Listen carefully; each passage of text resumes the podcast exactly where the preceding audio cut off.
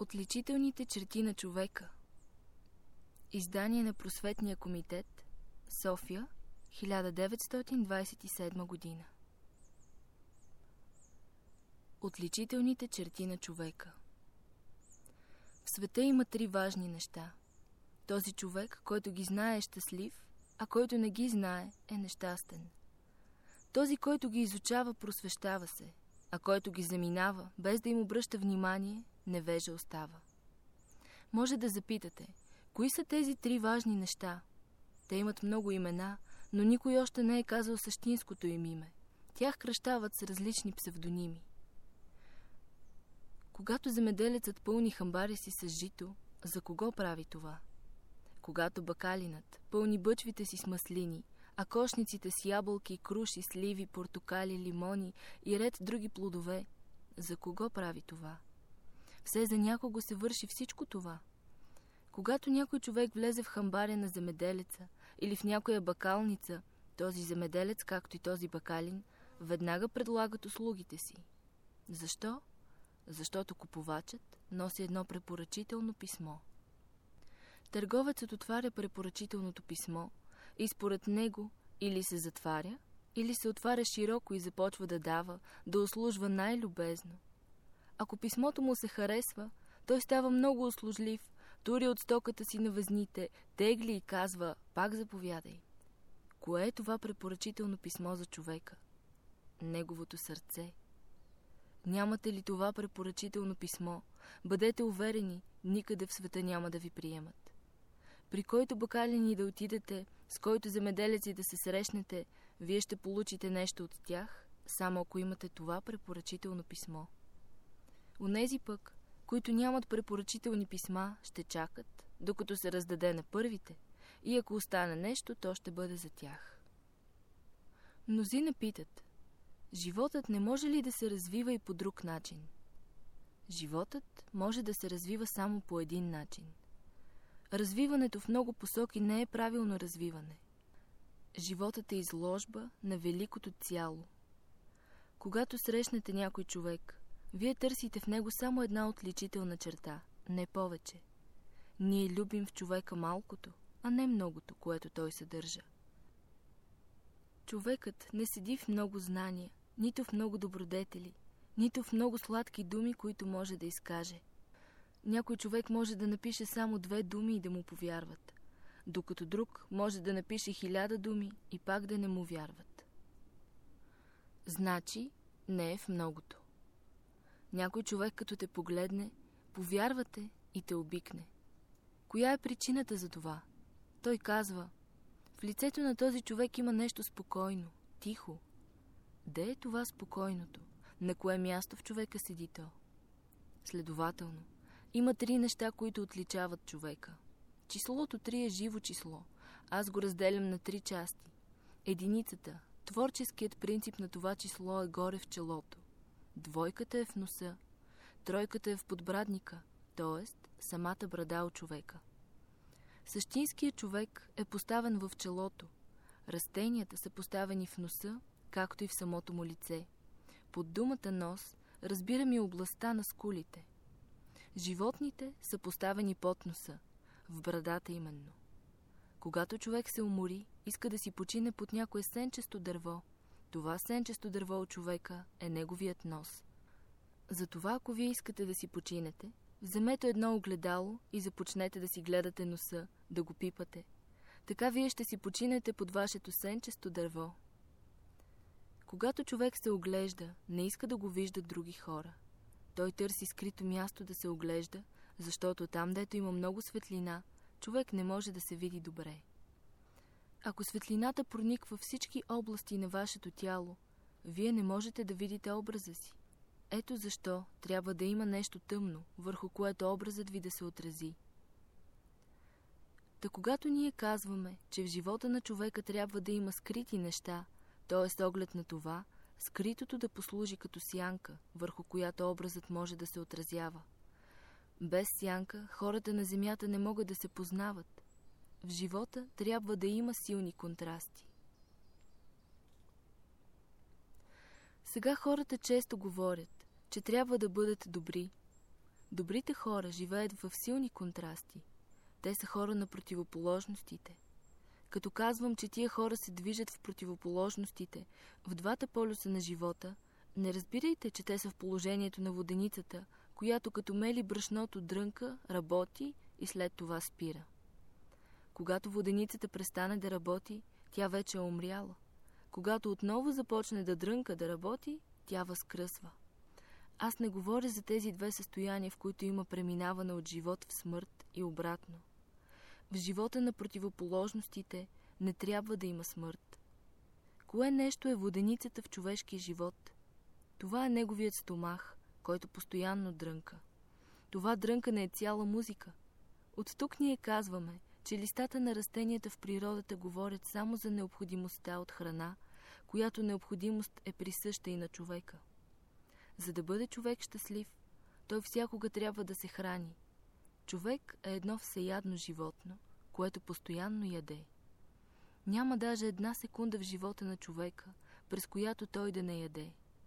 Всяко знание, всяка мисъл, всяко чувство от човека, това е един обяд. Някои казват, ние сме от тези хора, които не ядат много. Не, всеядно животно е човекът, той всичко яде. Хората страдат, понеже не си дояждат, а не си дояждат, понеже яденето не е хубаво сготвено. Защо не обичаш някой човек? Защо не го харесваш? Не е хубаво сготвил. Четеш някой философ, не го харесваш. Защо? Защото не е сготвил хубаво. Четеш някой поет, не го харесваш. Защо? Защото не е сготвил хубаво. Не описва добре нещата. Всяка поетическа мисъл, в която има форма, съдържание и смисъл, е хубаво сготвено ядене.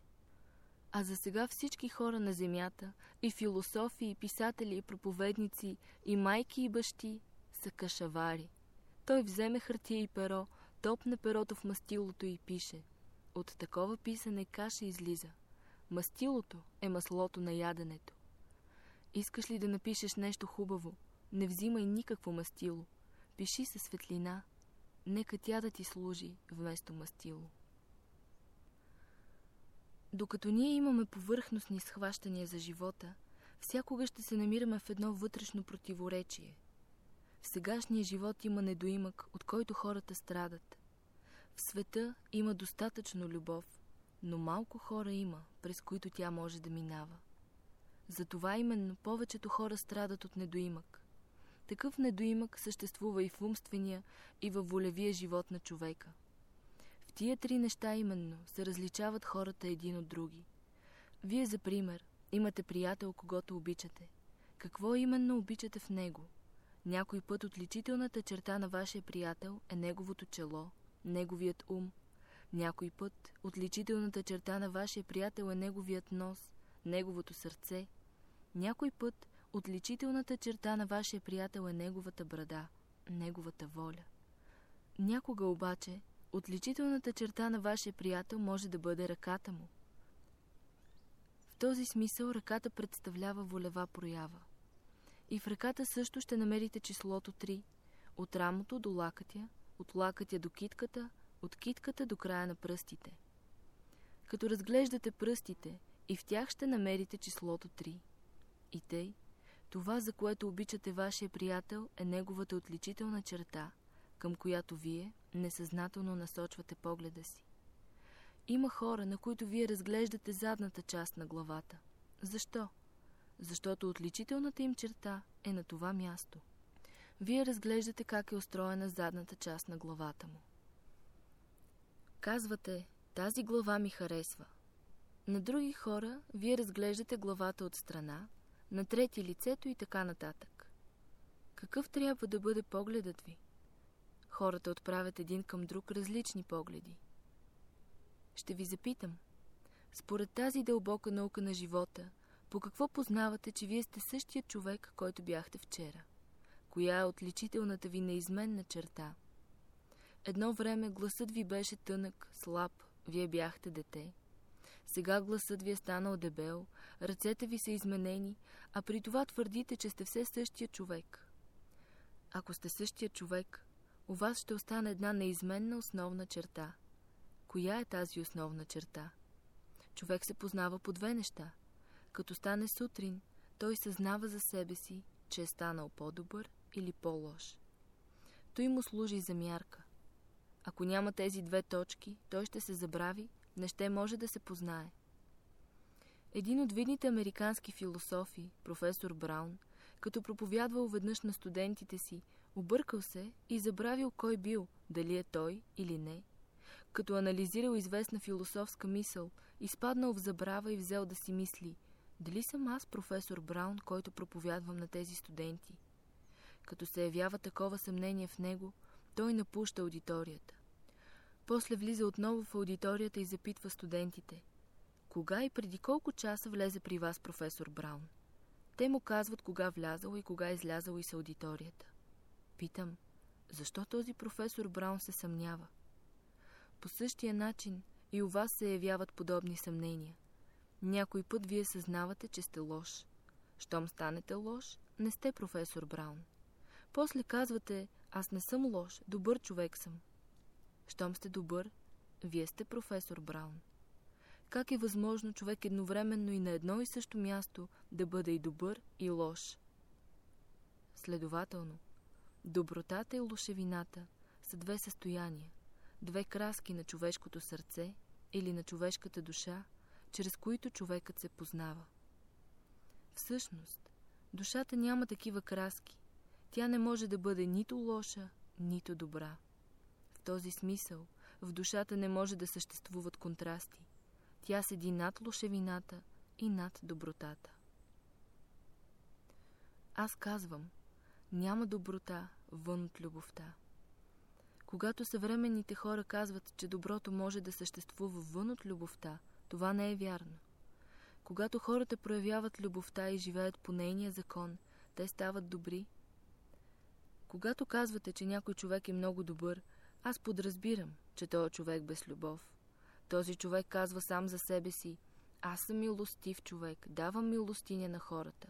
Казвам, ти правиш милостиня, ти си справедлив човек, защото не искаш да се урони твоя престиж. Ти си честен, не от любов към честността, но защото искаш да имаш повече клиенти в дюкяна си. Ти можеш да работиш в какво и да е направление, но докато мисълта ти е чисто материална, ти не можеш да свършиш тази работа както трябва. Тогава ще те питам, ти професор Браун ли си? За да наречем някого човек, той трябва най-първо да бъде разумен. В какво седи разумността на човека? Той трябва да съпоставя нещата правилно. За пример, никога не трябва да тълкувате криво поведението и постъпките на хората. Да кажем, че някой човек взима известно направление в живота си. Щом си разумен, ти не трябва да тълкуваш неправилно тази негова постъпка. Дигнеш ли ръката си, трябва да знаеш защо я вдигаш. Дигна ли аз ръката си, ти трябва да знаеш защо правя това. Казваш, този човек си вдига ръката, защото той пожелал. Не, това са предположения. Ако мръдна окото си или веждата си, ти като разумен човек трябва да знаеш чистите мотиви на тия движения. Казваш за някого, той е много смирен човек, нищо не вижда като божа кравица. Каква ти божа кравица? Представлява се за много смирен, а всичко вижда. Пък като го сравнявате с божа кравица, питам ви, каква интелигентност може да има в една божа кравица?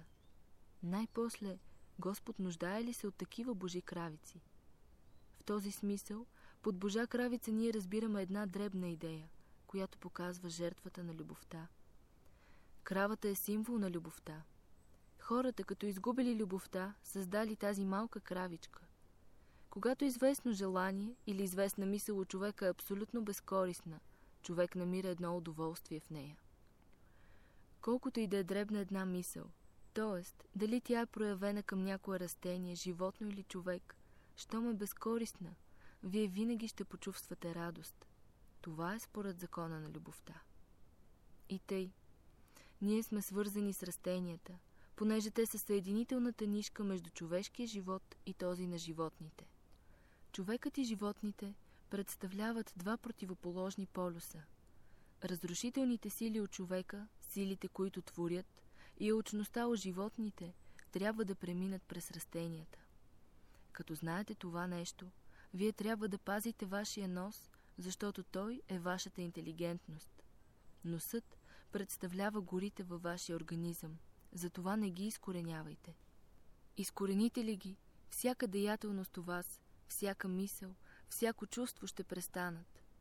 Тогава вашият нос или ще се вглъбне, като охлюв, или ще се разкриви, или ще се разшири.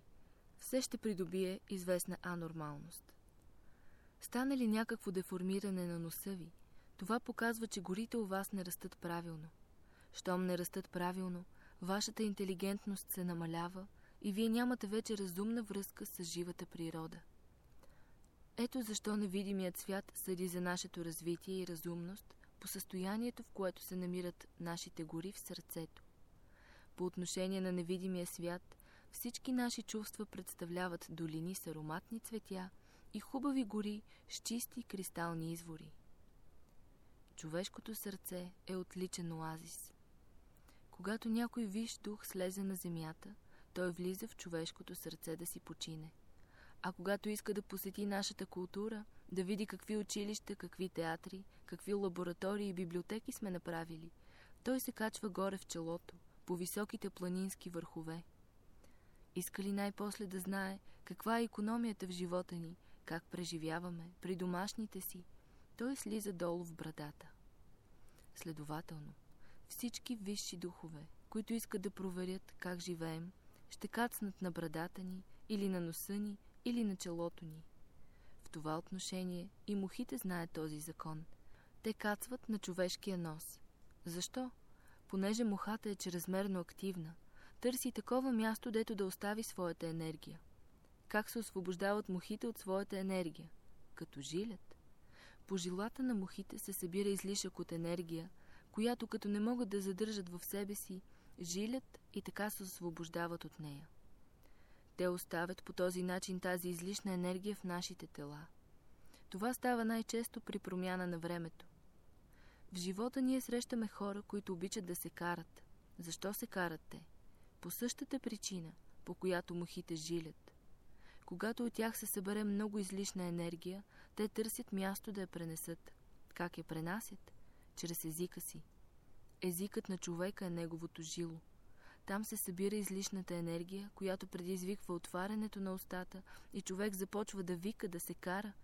Така се пренася тази енергия. Има и друго място, дето може да се натрупва енергията.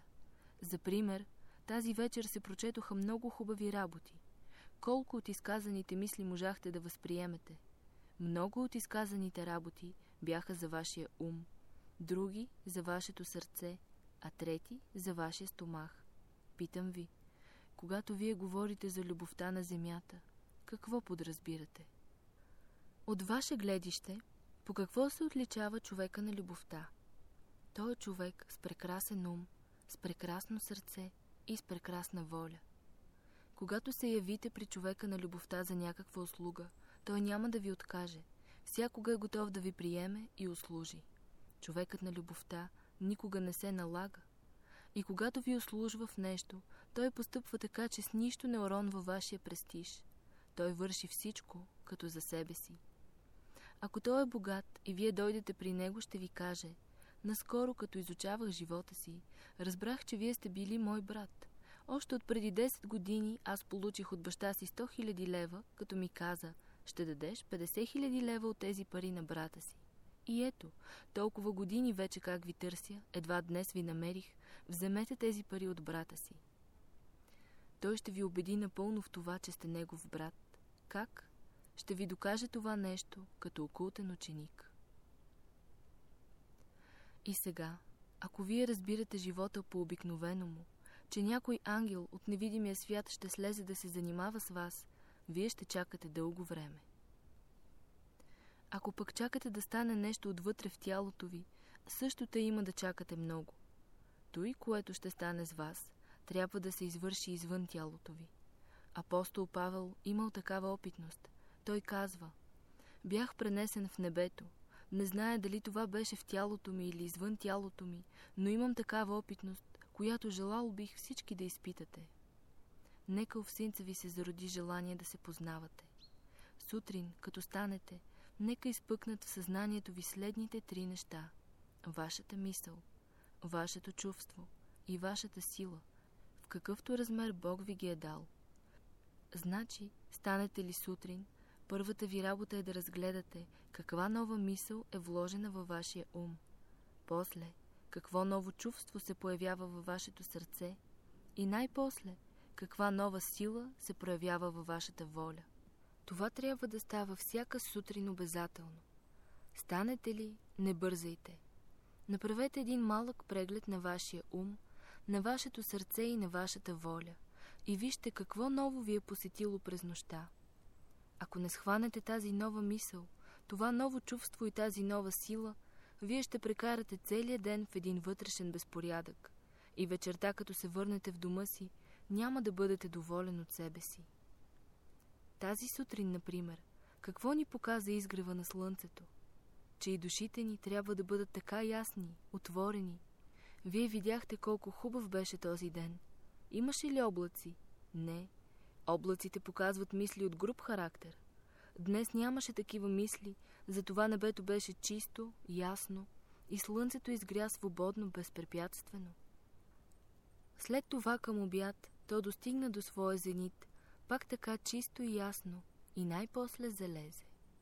Слънцето на физическия свят залезе, но остави у вас впечатления, които вие трябва да разработвате през тази година. Слънцето днес казва на всинца ви, вие трябва да имате в себе си такова ясно слънце, без никакви облаци. Вътре вие трябва да имате ясен ден, без никакви облаци, без никакъв ветрец. Не, че няма да има никакъв ветрец, но той не трябва да изменя посоката на вашето движение. Вятърът духа, водата тече, а дърветата остават перпендикулярно към земята. Твърдите предмети запазват своето перпендикулярно положение към земята. Следователно, когато човек се движи перпендикулярно към земята, това движение е свойствено на твърдата материя. Движението на течностите показва живота на растенията, а движението на ветровете показва проявлението на мисълта. Човек трябва да разбира законите на вятъра. Той трябва да разбира законите на водата и най-после трябва да разбира законите на твърдата материя, които действат в самия него. Според тази наука, твърдите, течните, въздухообразните и огнените вещества трябва да бъдат в известна пропорция или в известно съотношение от човека. Никога не трябва да загасявате свещения огън на вашия живот. Кажете ли, че сърцето ви е изтинало, това означава, че вие сте загасили свещения огън на вашия алтар. Каквото и да става, никога не изгасявайте вашия свещен огън. Каквото и да става в света, слънцето може да изгрява и да залязва хиляди пъти, но казвам ви, не изгасявайте свещения огън на живота си. Огънят всякога трябва да гори, Свеща всякога трябва да свети и в духовния свят трапезата всякога трябва да бъде сложена, никога да се не вдига. Там няма вдигане и слагане на трапезата. Защо? Понеже всякога трябва да се яде. Казах ви по-рано и пак ще ви кажа. Ако в духовния свят изпиете всичката вода от чашата си и чашата ви ще изчезне, всичко ще се свърши.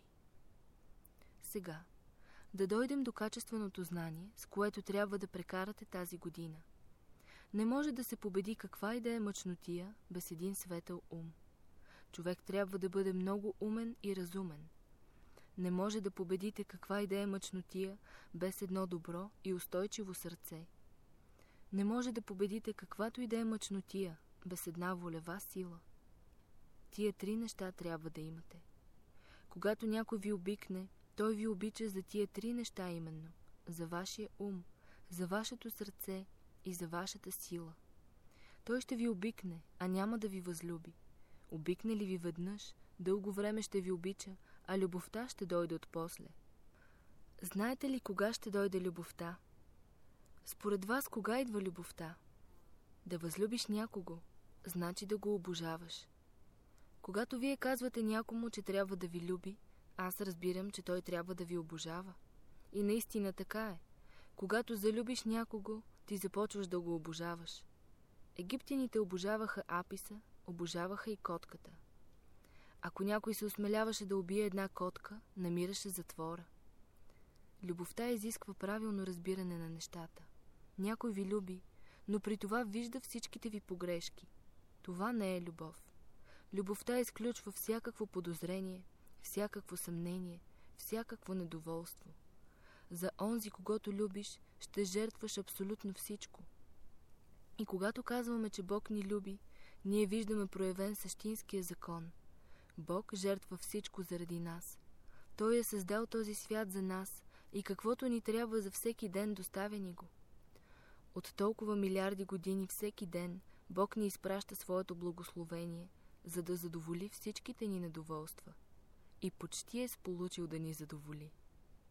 Вие не можете да намерите живот по-хубав от този, който имате сега. Ако мислите, че можете да любите без да разбирате закона на любовта, вие сте на крива посока. В това именно седи разочарованието на двама души. Те трябва да се обожават, без да виждат своите погрешки и недъзи, но същевременно да не виждат и своите добродетели. Когато любиш някого, ти не трябва да виждаш нито добродетелите му, нито недъзите му. Тогава какво ще любиш в него? Неговия ум, неговото сърце, неговата сила. Това е човекът. Доброто от човека се изразява чрез известни постъпки. Не мислете, че ако аз направя едно добро дело, това трябва да даде повод да ме обичате. Утре пък може да набие някого. Трябва ли в този случай да ме намразите? Ако в първия случай ме обикнете, а във втория случай ме намразите, и в двата случая не сте прави.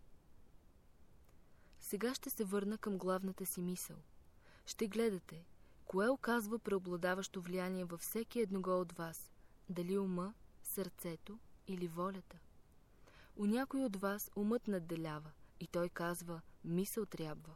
У някой надделява сърцето и той казва «човек трябва да има сърце». У някой надделява силата и този човек казва «аз трябва да работя». Човек, който говори само за работа, той е волев човек. Човек, който говори само за доброто сърце, той подразбира растенията. А човек, който говори само за мисълта, той подразбира хората. Но светът не е създаден само от хора. Днес, при самовъзпитанието на човека, не се изисква голямо усилие. Старият метод за самоизмъчване, за самоосъждане е бил временен метод само. Той не е донесъл добри резултати на човечеството. Да се хвалиш или да се самоосъждаш, това са два различни методи, които не дават добри резултати. В света или ще хвалят човека, или ще го укоряват, или ще бъдат индиферентни към него. Третото състояние е най-лошото, което човек може да преживее. Във всеки даден случай аз трябва ясно да съзнавам какво мога да направя със своя ум, какво мога да направя със своето сърце и какво мога да направя със силата на своята воля. За всичко това аз трябва да си дам правилен отчет. Никога не трябва да се нагърваме с работа, която не можем да свършим. За пример, вие какво очаквахте да придобиете от днешния ден? Благословение ли очаквахте? Питам ви. Вие, например, кого можете да благословите? Бащата благославя само онзи син, когато люби. Той даже ръката си не тури върху онзи син, когато не люби. Кого благослови Яков? Кого благослови Христос?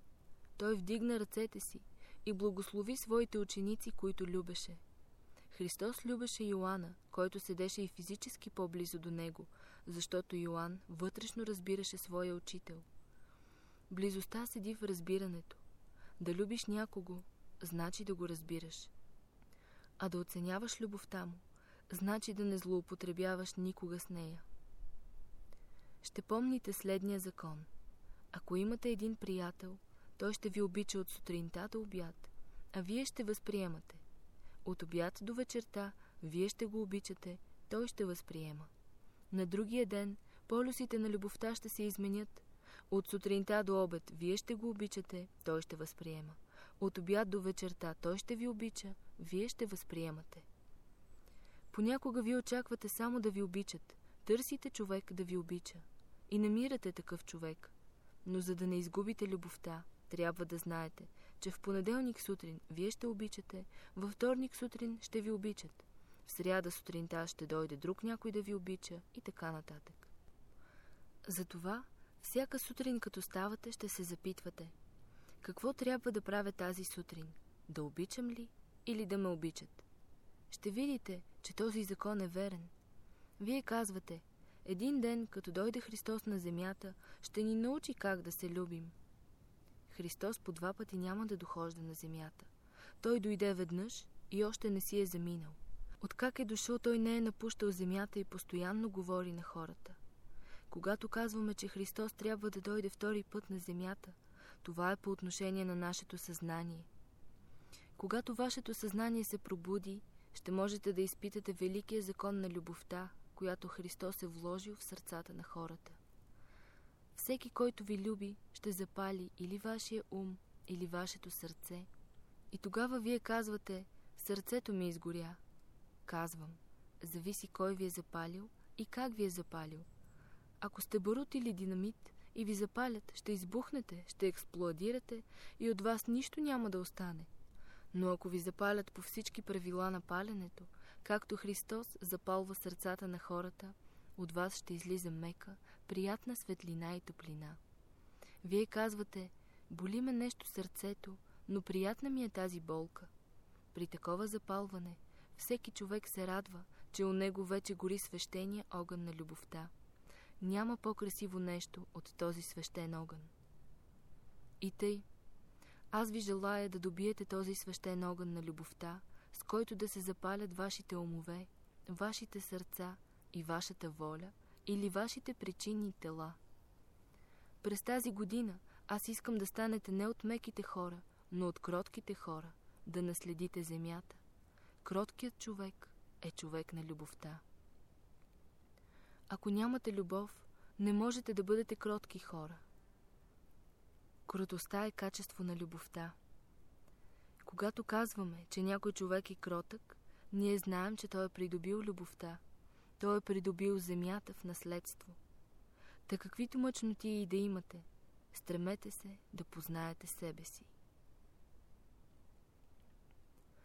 Може ли някой от вас да каже, каква беше главната идея в стихотворенията, които се четоха тази вечер? Кое от тях ви се хареса най-много? В първото стихотворение се чете за щастието. Как мислите? Съществува ли щастие на земята? Аз ви говорих за щастието и ви казах, че ако чакате щастието да дойде в къщата ви, то никога няма да дойде. Вие трябва да отидете при него. Който дири щастието, може да бъде щастлив. Но който го чака на крака да му дойде, никога щастлив не може да бъде. Щастието ще мине покрай него и ще си замине. Това стихотворение, в което се говори за новото и старото вино, се отнася до стиха, в който Христос казва «Ново вино не се торе в стари мехове». При това, новото вино не трябва да ферментира. Ако вие имате мисли, които ферментират, те са в състояние да пукнат меховете. Защо е нужно за хората ново вино? Виното не трябва да ферментира. Тъй и човекът никога не трябва да ферментира – той трябва да си остане винаги млад. Ако човек от раждането до смъртта си остане все сладък, това показва, че той никога не е ферментирал. Ако пък се вкисва в живота си, това показва, че той е ферментирал. И религиозните хора могат да ферментират. Когато искат да ги запазят от ферментация, турят ги в бутилки, запушват ги, за да не влязат в тях тия бацили, които са причина на ферментацията. Има известни мисли от човека, които съдържат в себе си такива сокове, които лесно ферментират. Преди няколко дни един млад брат казваше «Остаряхме ние вече». Защо е остарял? Понеже не може да люби, пък и няма кого да люби. Това означава староста. Щом старият има кого да люби, подмладява се. Любовта подмладява хората. Та когато някой човек каже, че е остарял, това показва, че той е изгубил своите мисли, чувства и своята сила и сега не му остава друго, освен да чака смъртта си. Това е най-лесното. Смъртта не дава пет пари за човека. Тя не е само, че не го цени, но ще накара близките му да направят ковчег, да го приготвят за онзи свят. Близките му обаче ще кажат, сега ли намери да умира? Да, но смъртта не плаща нищо. Тя не иска нищо да знае. Казвам, не е време за умиране. Човек тъй трябва да се пресели от този свят, че да не плаща нищо. На земята ще остави само горните си дрехи, а със себе си ще вземе най-същественото. Но да оставим тия неща. Те са алегорични работи. Човек трябва да люби. Когато казвам, че човек трябва да люби, не се плашете. Вие трябва да разбирате правилно любовта. Трябва да я освободите от всички посторонни възгледи, от всички качулки и панделки, с които сте я натоварили. В любовта има светла мисъл, светло сърце и светла сила. По това именно се отличава любовта. Тази светла мисъл ще извърши всичко заради вас. И светлото сърце ще извърши всичко заради вас. И светлата сила ще извърши всичко заради вас. И тъй, запомнете всичко това, което ви казвам. Вие питате, обича ли ме този човек? Щом ви обича, Бог е, който обича. Не се съмнявайте. Помнете следното нещо. Човек не може да обича. Човекът не е любов. Той още не се е научил на този закон. Човекът може да те обича, но той е само носител на любовта. Само Бог е любов. Следователно, когато казвате, че обичате някого, тогава ще подразбирате, че Бог се проявява чрез вас. Когато някой ви обича, пак същият закон действа. Ще знаете, че Бог се проявява чрез вас и няма да се съмнявате. Господ казва, утре като се явят облаците и засенчат слънцето, вие не можете да обичате. Лъчите не могат да проникнат през облаците. Който има любов, трябва да се качи над облаците. Момата, която обича възлюбения си, напуща бащиния си дом и отива при него. По същия начин, ако ти обичаш Бога, ще напуснеш земята, твоята бащиния, и ще се качиш над облаците. И тогава няма да се страхуваш, че слънцето ще се засенчи. Ти си у дома си вече. Като ви говоря за любовта, вие си представлявате като обект на тази любов някой човек. Затова някоя сестра, например, ще каже Едно време имах един възлюбен, но го изгубих вече. Не, това не е било никаква любов. Той е бил един актьор на сцената. Ако този човек през целия си живот не е готов да сподели с тебе всички тягости и скърби, той не те обича. Човекът, който ви обича, дето и да се намира, в Америка, в Африка било, всякога ще ви изпраща своята мисъл, в своята сила. За любовта, времето и пространството нямат никакво значение. За онзи, който люби, време и пространство не съществуват. В този смисъл, всеки човек може да люби и то всички хора. Като живи единици, всички хора съставляват нещо красиво. Моето желание е да се зароди у вас красива мисъл. Та като се събудите сутрин, схванете най-малкото в себе си, но това, което е мощно. Мощната мисъл, мощното сърце и мощната воля. Вие често казвате, аз не искам да бъда под влиянието на когото и да е. Искам да бъда господар. Никога не можете да бъдете господар. Всеки човек, който иска да бъде господар в света, непременно ще бъде роб. Аз бих желал да видя някой човек свободен. Няма свободни хора в света. Никой цар не е свободен. Никой учен човек не е свободен. Свободата седи в следното. Бог да живее в нас и ние да живеем в Бога. И Христос казва така. Аз съм в Отца си и Отец ми е в мене. Това е великата свобода на живота. Човек трябва да поддържа това си състояние при всички скърби и страдания. Чухте какво се казва в едно от стихотворенията тази вечер. Ако съм поет, бих възпял скръпта и страданията. Да, така е. Скръпта и страданията се понасят само с любовта. Тъй мисли само любещия човек, а човек, който няма любов, даже и с малкия си пръст да го докоснете, ще каже «Втори път не искам да те видя». Та сега смело мога да ви кажа, че днешният изгрев на Слънцето е от извънредните. Откак е започнало нашето дело, почти не е имало такъв изгрев. Той е епохален. Ще видим какъв ще бъде изгревът следната година. Каквото успяхте да възприемете тази сутрин, то ще бъде за вас благословение. Аз мога да уподобя днешния изгрев на Божията любов. Желая на всички ви да мязате на днешния ден, да носите благата на този ден и да се проявите тъй, както слънцето се прояви днес. И тъй, бъдете уверени, че всичко каквото искате, всичко каквото мислите, всичко каквото чувствате, ще бъде. Като казвам, че ще бъде всичко, което искате, какво подразбирам? Ще бъде всичко това, което ние искаме и което Господ иска. Ако ние правим всичко това, което и Господ прави, ще бъде. И най-после, всичко онова, на което Бог е турил начало в света, на което и ние сме турили начало, ще бъде. Правилно трябва да разбирате какво значи да искате и да се осъществи вашето искане. Значи ще бъде. Тоест, ще се реализира само онова, което има съгласие между Бога и вас.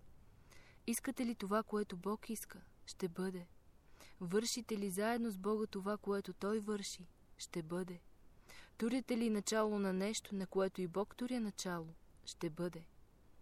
Когато се реализира всичко това, което Бог е намислил да направи, ще опитате думите на апостол Павел, който казва Нито око е видяло това, което Бог има да направи, нито в ума на човека е идвала мисъл за това, което Бог е приготвил за тези, които го любят. Днес всички съзнателни хора се приготовляват за този славен ден. Ако любовта ви посети сега, когато не сте готови, вие ще се прострете на земята и ще кажете «Стига, Господи, не мога да издържам». Така е. Вие не можете да издържите даже една минута на любовта. Тя изисква герои хора. Вие ще се разтопите от нея като лоя на свещ. Ние обаче не искаме да се разтопите, но да се разгорите и да светите. Топенето на свеща показва, че не е доброкачествена. Затова ние искаме да се запалите, да горите без да изгаряте и от вас да излиза топлина и светлина. Аз ви поздравлявам с новата година на любовта. Желая ви да бъдете тъй ефирни, както любовта, и слънцето на душата ви да изгрява и да залязва тъй, както днешното слънце изгря и залезе. Само Божията любов е любов. Беседа, държана от учителя на 22 март, духовната година, 1927 година, в град София.